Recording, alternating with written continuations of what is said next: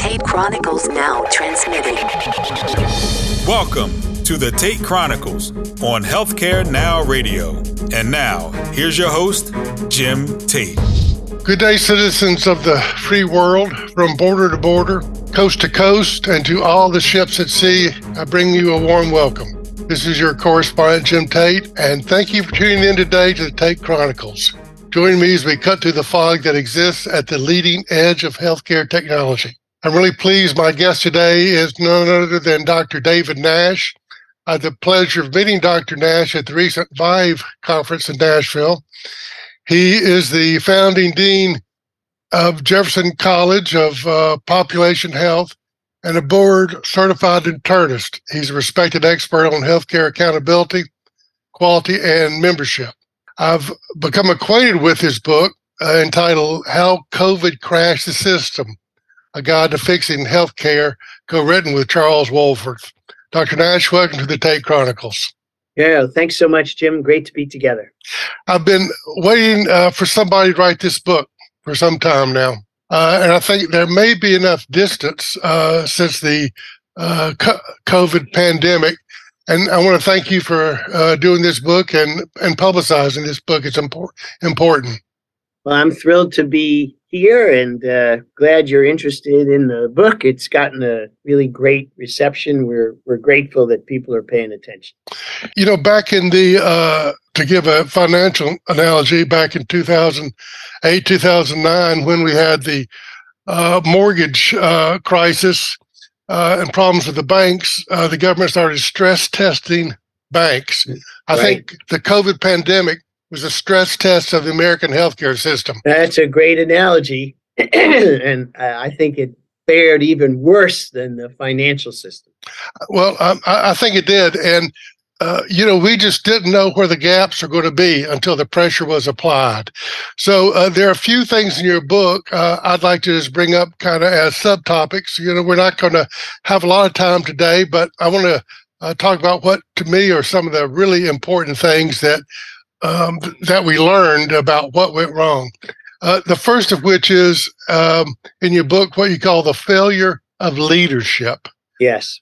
Uh, is that political? Is it medical? Is it all the above? Is yes. Well, great question, Jim. It's basically, sadly, all of the above from the very top of the food chain or the executive branch all the way to the CDC to the FDA early on in the pandemic, there were experts who warned the senior most leaders of what was about to occur.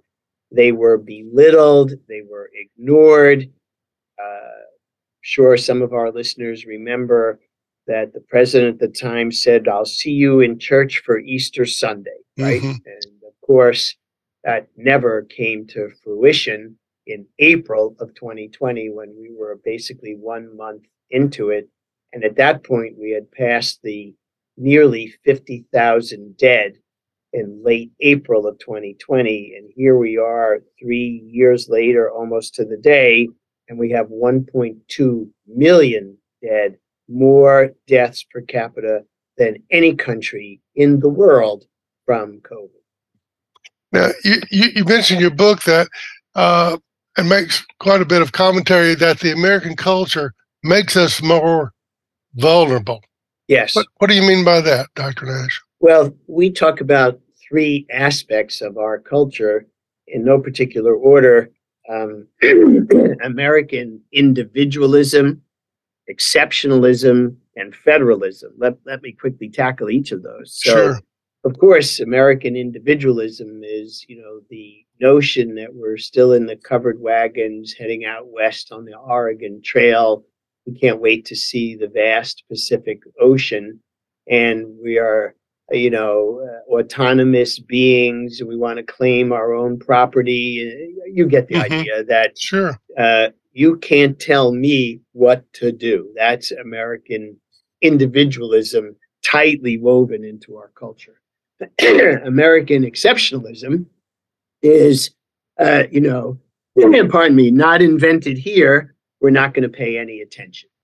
And in the book, we talk about uh, Jefferson doctors who had close relationships with Italian doctors pre Christmas 2019. Well, And those doctors warned our colleagues here at Jefferson about just how bad it was and what was headed our way. But basically, American exceptionalism was not invented here, we're not interested.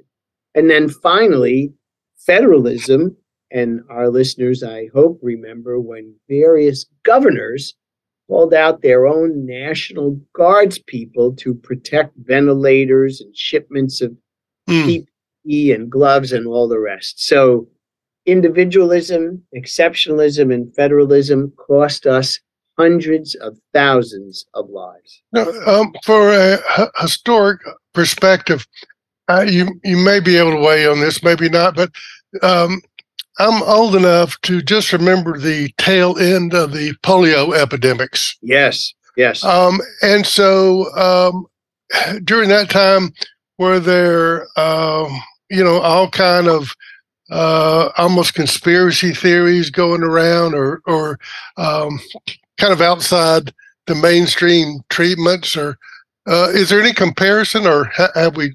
Well, that's a great Yeah. question. We uh, researched this in Mm. some detail. And of course, there was no internet, no social media. There barely was, you know, a telephone and very little television also. And you and I are of the same era. So there was, as far as we're able to tell, tremendous respect for Dr. Salk and others and the polio vaccine. It was considered a great American achievement. Remember, we were in the height of the Cold War with the Russians. They had put Sputnik up in space, but we had conquered polio. So it was considered a patriotic duty to get vaccinated. A totally different social and cultural time than the one we're in currently. You know, and I believe, um, correct me if I'm wrong, Doctor Salk re- re- refused any patent on his vaccine. That is correct. And he was viewed as a national hero. I mean, it was from a totally different era, obviously. Um, well, let's move on to um, COVID and racism. That's Ah, in your book. Yes. Yeah. What's the story there, Dr. Nash? Well, I wish I could sort of just summarize it for you, Jim, but look, America has a complex relationship with race playing out still every day, right? And look what's just happened in the great state of Tennessee with their state representatives. I mean, racism is a part of our culture. There's just no denying. And we have now a century and a half of issues like structural racism and redlining and lack of access to healthcare for folks in communities of color. None of this is new. But what COVID did, and a deep thesis of our book, is that COVID shined a spotlight on Mm. these issues that we have all known about for over a century. Issues like, well, if you're going to have uh, telehealth, you better think about people who don't own a cell phone. If you're going Mhm. to vaccinate folks, you better think about our pretty sordid history of dealing with healthcare needs on minority communities. If you're going to tackle health as an important outcome, well, you better take into consideration smoking, hypertension, diabetes, obesity in communities of color. These communities were at an incredibly high risk for death and all the complications from COVID, very different from non white communities. And you know, uh, just incredibly, incredibly complex. Mm, problem. one of the things I heard you mention last week when I uh, saw you being interviewed was uh, the fact that uh, some economic groups were able to uh, work remotely from home, but the cashiers and bus drivers and That's right. We, working, we- they were course. essential workers. Yeah. yeah, we learned very quickly, you know, who's essential, quote unquote. You know, uh, in Philadelphia, the real heroes were the lunch ladies in the public schools who came to the public school cafeterias to cook lunch that were then put on the buses and delivered to the local communities. So no children on the buses, just delivering the food to the communities where in Philadelphia, one out of four people live in poverty. And of those 25% in poverty, half of them live in deep poverty, which means food insecurity. So the essential workers were the public transportation train conductors, the cooks, the folks who stocked the grocery stores. Mm-hmm. My wife and I stayed home and I continued to work full time. Uh, and we ordered our food and it was delivered to our front door. Yeah, exactly. Well, let's move on to another big topic, which was public health. Which, uh, uh, if this was a not a public health emergency, I don't know what one would look like. My goodness. Well, Yeah. you're you're totally right, Jim. But as we talk about in how COVID crashed the system, let's look at the underlying pre-pandemic issue, which you could summarize very easily. In 2019, spending on healthcare services in America, 20% of the GDP, roughly $10,000 per person including children, of annual healthcare spending, $400 per person to support the public health infrastructure. Mm. 10 grand versus 400 bucks. Is anybody therefore surprised that COVID crushed the public health infrastructure? Let's add then on top of that the political implications and the cultural challenge whereby hundreds of public health professionals fled and left the system because of concerns over their personal safety. An unbelievable one two knockout punch the finances and the cultural backlash. That's what COVID demonstrated so conclusively. One thing I- would certainly have become aware of um, from the public health standpoint is usually we think that the public health entities and organizations keep track of uh, you know certain diseases and perform um, contact tracing, keep Right. have registries who's been immunized, who's Right. tested positive. that seemed like a complete failure. It was a complete failure. And as my great colleague, Dr. Leana Wen at George Washington University, is fond of saying in her book, public health saved your life today. You just don't know it. And that is true. Vaccination, clean water, hygiene, food safety, all these relatively, if you would, unsexy things compared to heart and lung transplant, breaking the human genome, Mhm. fighting cancer with your own cells. That's where the money is. That's where the cultural appeal is. That's where folks aspire to work. It's not in what's generally considered to be, you know, sort of the backwater of public health. But it turned out that we needed that backwater more than we needed the temples of technology like the one I'm sitting in right now. Well, let's touch on uh, one other grave crisis um, that was part of that uh, epidemic, uh, pandemic, still continuing. Actually, I, I know some folks have gotten really sick in the last couple of weeks, Yes. ended up with pneumonia, uh, Yes. sick as they've been in their lives, they say. But uh, let's talk about the crisis in the hospitals. Well, today we have a really interesting and very complicated post pandemic situation wherein hospitals have spent all the money they emergently received during the height of the pandemic, the CARES dollars. Now we're faced with the inflation for all of our supplies, the great resignation and movement of people out of the workforce, principally nurses, and the fear that a second pandemic could return, which is why in certain fields like emergency medicine, they failed to match sufficient trainees to the available training slots. This is just the tip of the iceberg of what delivery systems or providers or hospital systems, all synonyms, are facing today. Um, essentially, the model is so broken in our view, it has to be thrown away and we have to start over. And I would add, Jim, that we've lost our true north. What is it that we're in the business of doing? If our business is to improve health, we have gotten a failing grade. I think that's the take home message in part from how COVID crashed the system. Let me mention to our audience if you're just joining this episode, I'm Jim Tate. And today on the Tate Chronicles, I'm speaking with Dr. David Nash, author of How COVID Crashed the System, a guide to fixing American healthcare.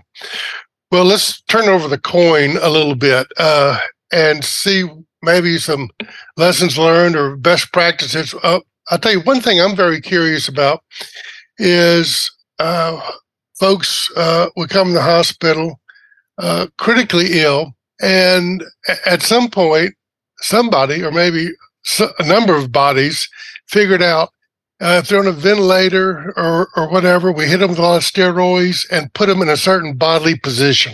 Right. Um, and so, did that?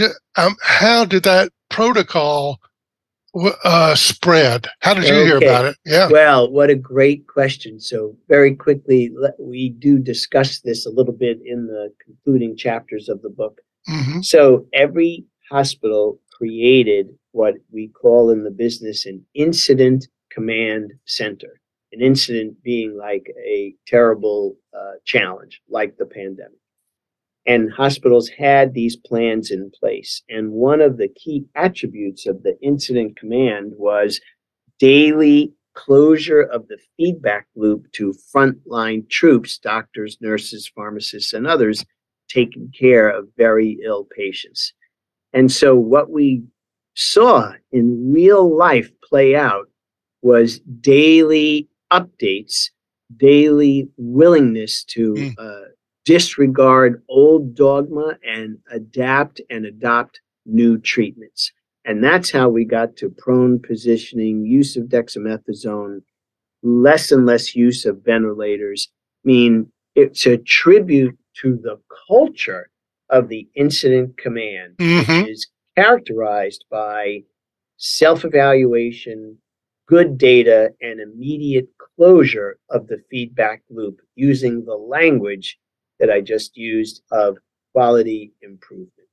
Yeah. I hope aspects yeah. of that will be enduring moving forward. We will see how that yeah. plays out. That that's that saves so many lives right there. Exactly. Absolutely. Correct. Yeah. Right.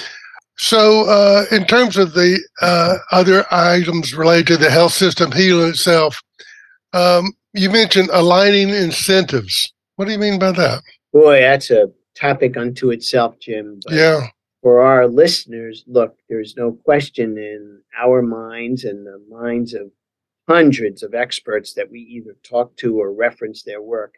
Private practice fee for service medicine is the root of all evil.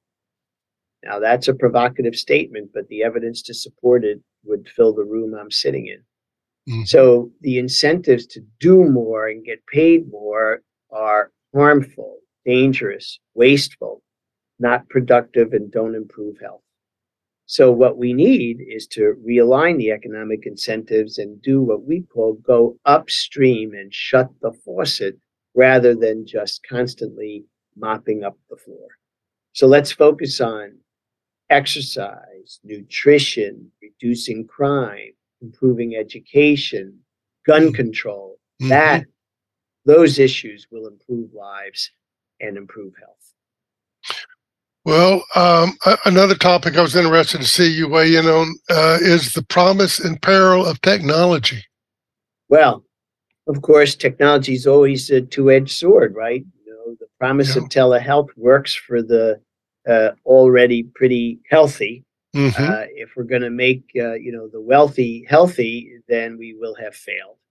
So that is one of the two-edged swords. The other, of course, is the electronic medical record wherein if it promotes and continues to be a part of what most folks regard as physician burnout, well, that's a two edged sword again. So technology is only as good as the folks who can implement it. And now we're staring down, of course, uh, uh, artificial intelligence, uh, ChatGPT, and all the rest. So it'll be interesting to see how we harness all these new technologies. And of course, the mRNA vaccine, actually not so much a new technology, but one that had been around for almost two decades, but reharnessed for a, a new purpose.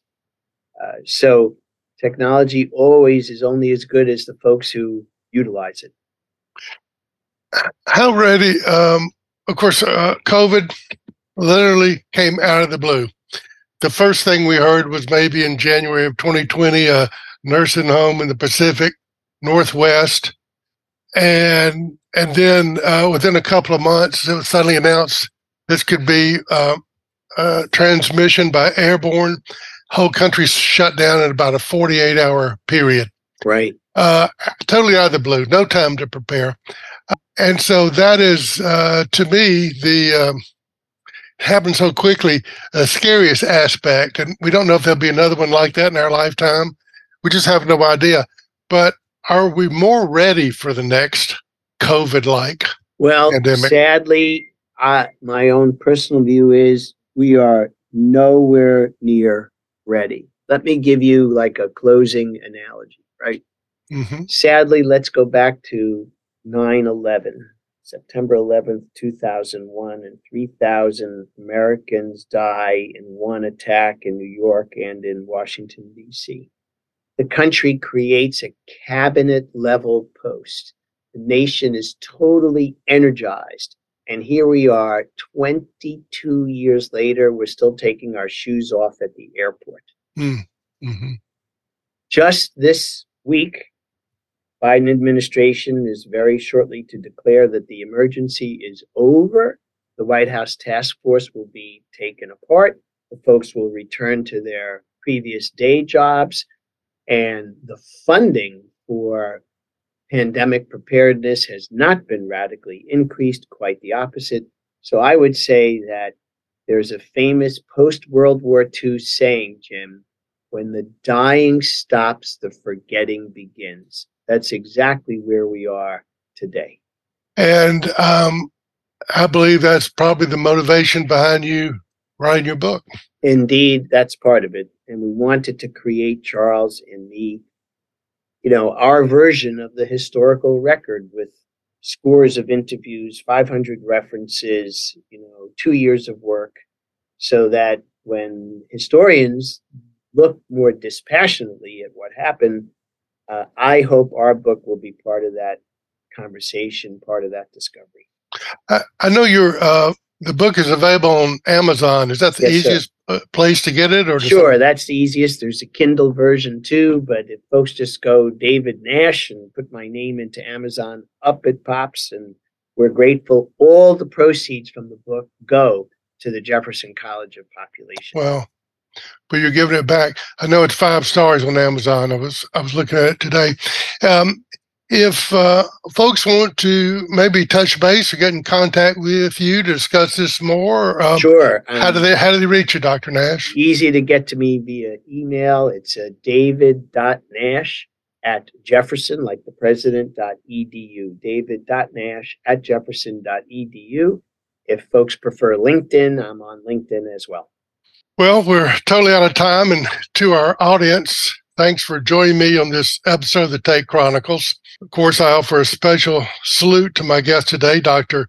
David Nash. Dr. Nash, thanks for coming aboard today. Thanks so much, Jim. It's been a real pleasure. Been mine also. You can find more information on this show's program page at healthcarenowradio.com. That's healthcarenowradio.com. Until we meet again, here's wishing you smooth sailing and safe harbors. Tate Chronicles transmission ending now.